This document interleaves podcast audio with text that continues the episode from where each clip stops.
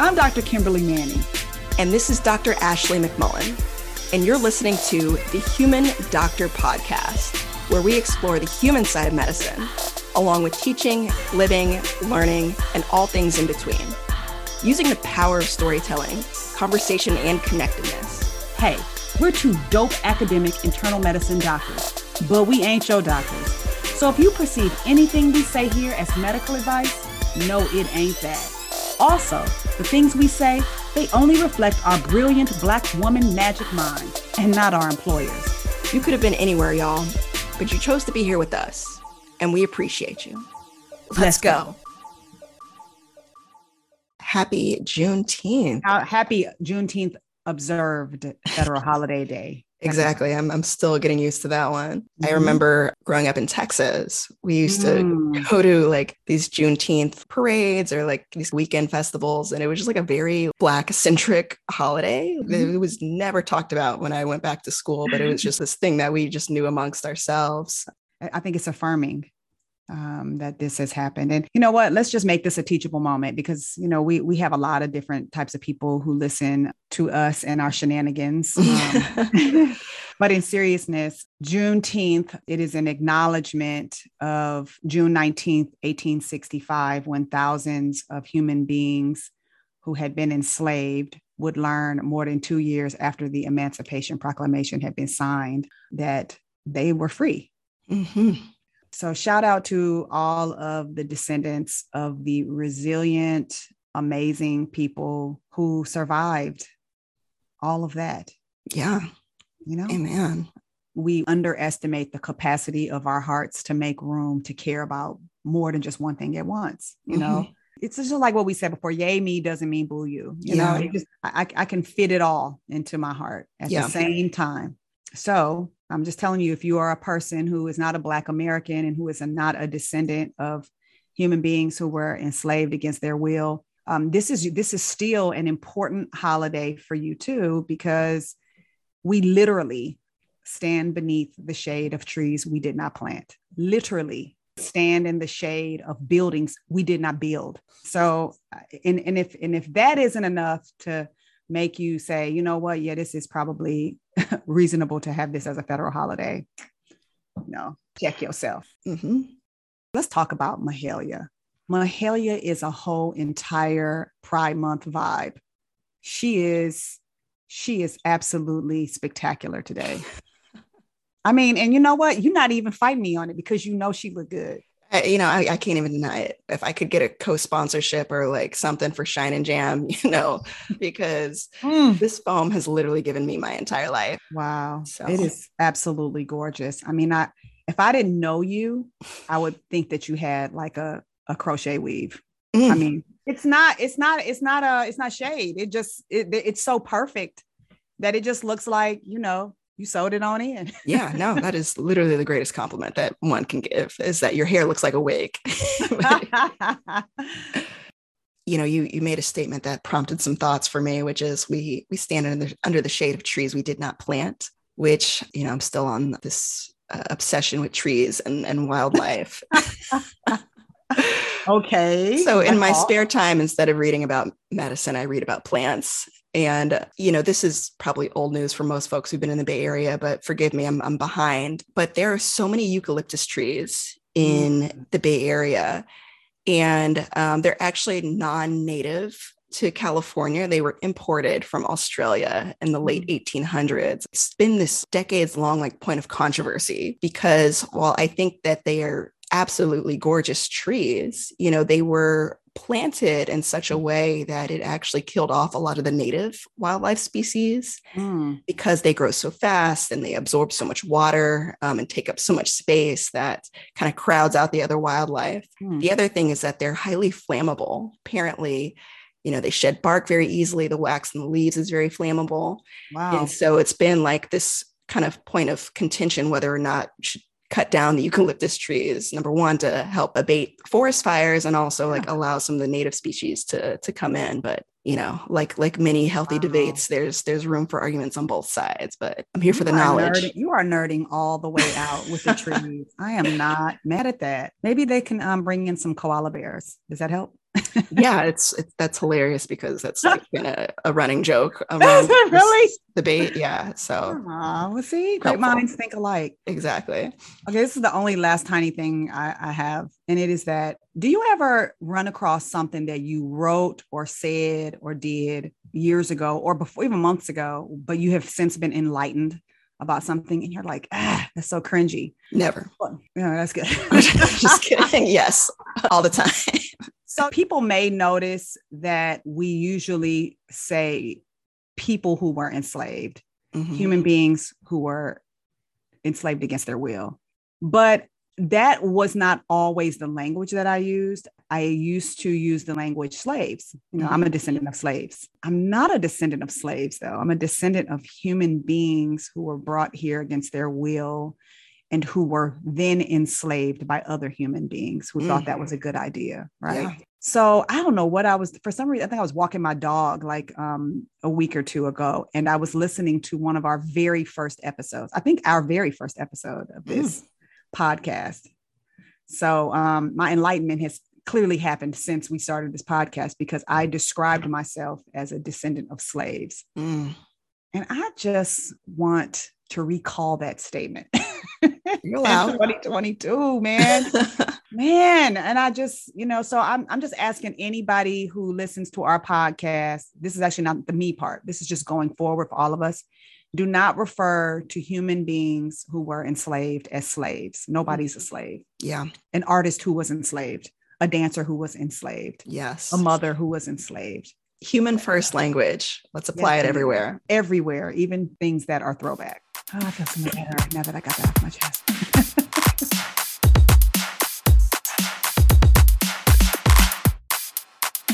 All right. Well, I already told you that you've given me plenty of anxiety and set the bar way too high for me to mm-hmm. do the introduction for you. all right all right all right But I am going to speak from the heart and Okay. say that there is no greater joy for me than waking up on a Monday knowing that Dr. Manning is going to be telling the story for the podcast. So, sis, Mm. what's what's the what? I will give you an option because I, I always some days like to give you options. Okay. The first what is fellowship. Mm, okay. Um, the second what is backstory. okay. That's tough. They are two very different stories. Mm. You're gonna choose your own adventure again today, sis. Okay. I think I'm going to go with fellowship because I think I felt my heart flutter a little bit and I need, I feel like I need a, like a pick me up. Not to say that I am expecting the story to be that. no, I'm no, it's okay. No, that's Okay. good. That's good. And and actually it takes pressure off of me because just like last time, I'm gonna go back to the other one again. So um, this story goes back to about 2013, 2014. Mhm. Um, I was already a full grown faculty member and I was precepting in the primary care center one day.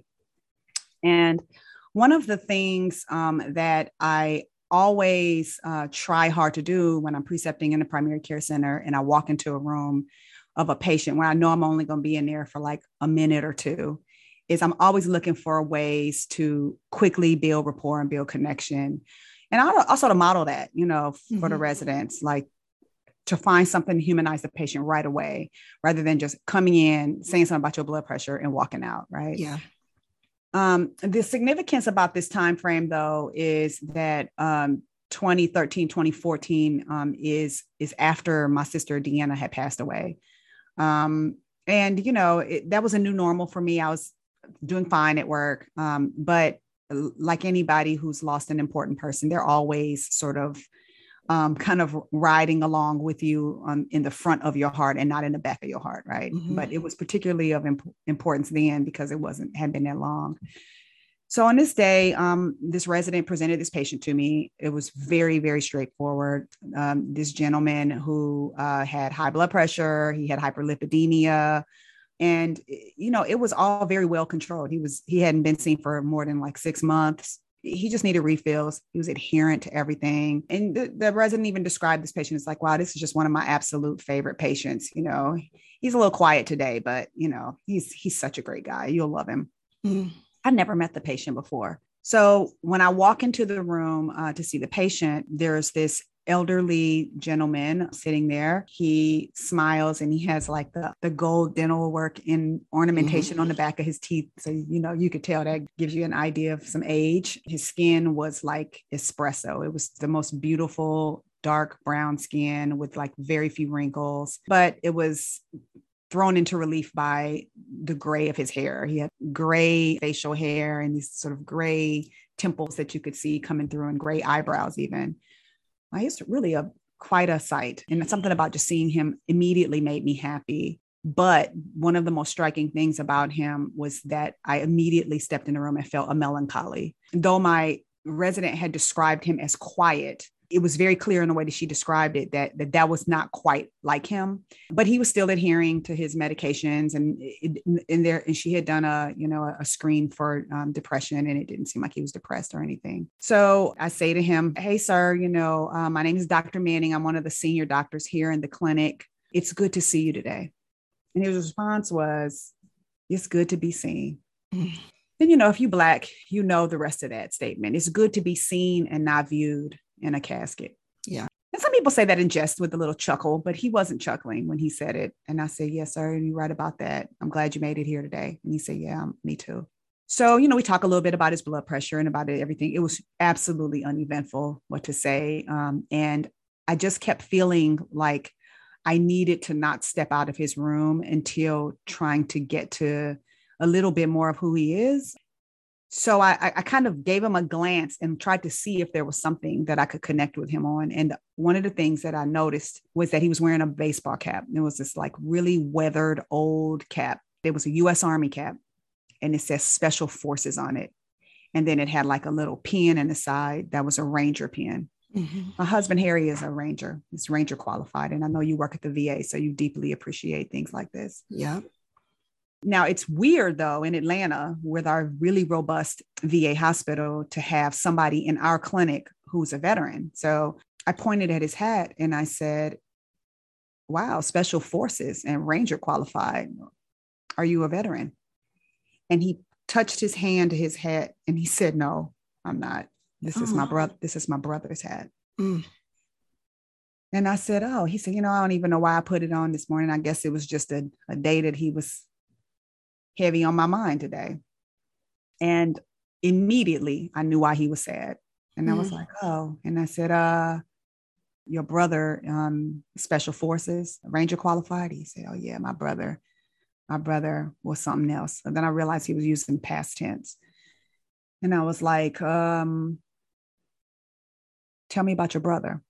And he says, well, and he just kind of like chuckled, chuckled a little bit and shook his head. And he's like, My brother was the very best of all of us. He was just the best.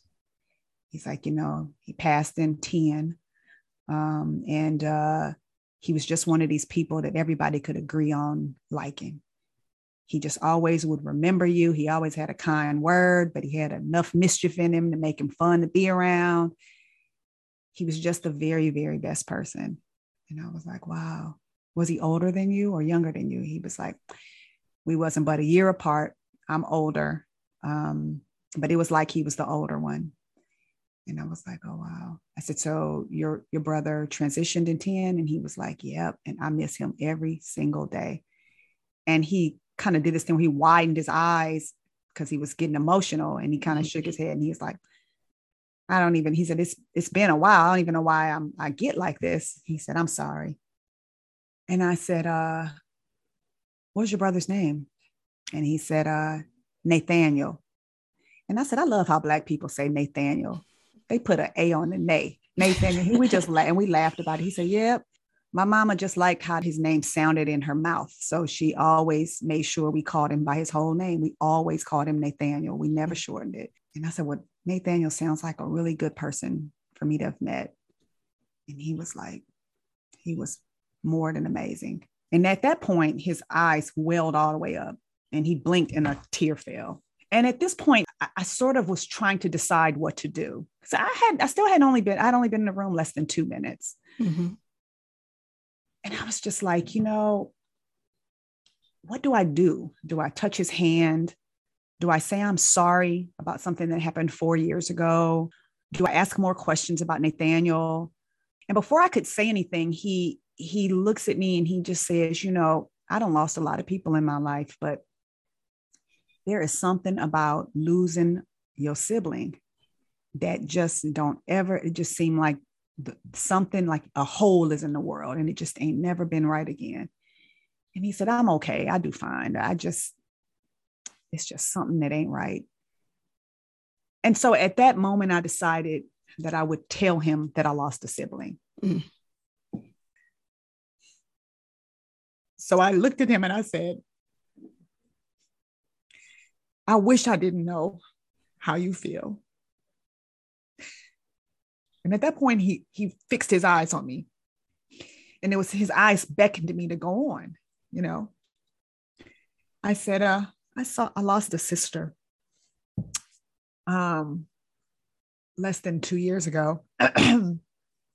and um, how you describe Nathaniel is a lot about how I feel. And that day I was wearing her Tuskegee University alumni lapel pin. I said, mm. you know, I put this lapel pin on today and I wasn't even, I looked all over for it to put it on and I just wasn't even sure why. And he was like, Yeah. He said, What was her name? And I said, Her name was Deanna. And he said, What was she like? And I said, She was like the sun. And he was like, Wow. And he didn't say anything else. We just kind of stood in it, you know? Mm-hmm. And the reason why I chose the word fellowship is because I believe that there is there are few things that come close to the fellowship of suffering. Yeah. Mm. Fellowship of suffering. Now there are emotional narcissists who immediately tell you about what's going on with them the minute, minute you try to tell them something. Yeah. but there is some unique space that I definitely learned about when my sister passed this this fellowship of suffering where you start to find out that people actually know exactly how you feel and there's so much when you're suffering that you can't put your finger on yeah you know here i was looking for ways to pathologize how he felt that day he just missed nathaniel that day it really wasn't any magic word to say. It wasn't anything I could be like, Nathaniel, if this is going to be better, and let me give you this SSRI. It'll make all your melancholy about Nathaniel go away. Right. Um, because once you step into the fellowship of suffering with someone, they start to tell you more, mm-hmm. they show you more. But you also, I mean, for me as a physician, um, and it's it's it's helped me to understand what I need to do more and sometimes what I need to do is just to be still. Mm-hmm. Um, and I didn't really go into a whole bunch about my sister. I just disclosed that to step into the fellowship of suffering with him, mm-hmm. to be with him there and say, look, I, I, I still want to know more about Nathaniel, but I'm, I'm here. I'm with you. I see you. I feel you. And I get it. I, I really, I get it. And it was just such a beautiful and special moment. It wasn't really sad. It was just this this trusting and psychologically safe space that we both got to be in together. Mm. So I think that like as as time has marched on, I find myself thinking carefully about when is it appropriate to step into the fellowship of so- suffering with people. Yeah. It, it isn't always. That's such a beautiful story and a beautiful illustration of how being able to connect with someone through a, a brief narrative like just deepens this well of empathy and i like you know how you started the story being in the sense of that patient feeling seen mm-hmm. and sometimes we just need to be seen mm-hmm. in our pain and suffering in order to find healing i've been thinking a lot about suffering actually and mm-hmm. i um, mm-hmm. Was talking to my pastor yesterday mm-hmm. um, after the service about some things. And you know again this um, this idea of suffering is something that we're supposed to avoid. Mm-hmm. and um, you know he reminded me of that scene from uh, i don't know did you see inside out? Yeah the, i did. Disney I did. movie like uh-huh, at the, the end where you know the, the little the little bundle of happiness was just so set on like trying to find like the happiness and all these things and recognizing there's actually beauty in being able to hold spaces for both the mm-hmm. joy and the suffering mm-hmm. of life and being able to do that with other people is is beautiful i also realize now these years later uh, that at any time when someone sees me you mm-hmm. know i am probably very very very happy about something yeah. very very grateful about something and and and sad about something at the same time. And there's a part of me that will always always be sad about my sister passing away when she did and how she did. Mm. always. And I, I i realized that i don't want that to go away. Yeah. I, don't get me wrong i need it to be manageable but i get this act of him putting that hat on his head that day. Mm-hmm. um, and even if he knew like that's going to put me acutely close to how i feel about this yeah that, but that, that's okay. Sometimes I actually want, I want to step into that. I knew that if I told this story, it was going to make me cry, but I think that I'm okay with that. Yeah. Mm-hmm. Yeah. I was like, well, I'm not going to cry. Because you'd be letting me cry by myself. I see how you do. No, I felt it coming on. I was like, oh, I know. I was God. looking you in your face. I was trying to draw it out of you. That's all right. That's all right. Cause um me and my patient, we cried together. Yeah. So they don't need you to cry with us. No, it's all good. but I know that that sentiment too of um wearing things that bring you closer to folks that you've lost. Are you willing to tell me what you've worn? um, I have um I have some of my grandmother's pajamas that I wear sometimes. I love that. I love that. I love that. Oh man. I love that. They're like a hug. Mm-hmm. Exactly. Right when I need it. Mm. Have you laundered them? Oh yeah. Oh, she, okay. just, she wouldn't appreciate if I did. well, you know, because it took me a while to launder some things that smelled like my sister. Yeah. Know? Yeah. Oh Lord, all right. I'm gonna have to pull it together before my next meeting. So we we have both boohoo cried right before we had to go do something really yeah. yeah, but you know, I have editorial power, so I can also just, you know. You better not either. Better not edit this out. because we're in the we're in fellowship. Yeah. We're in fellowship. Absolutely. And um always we always want to feel it. Always.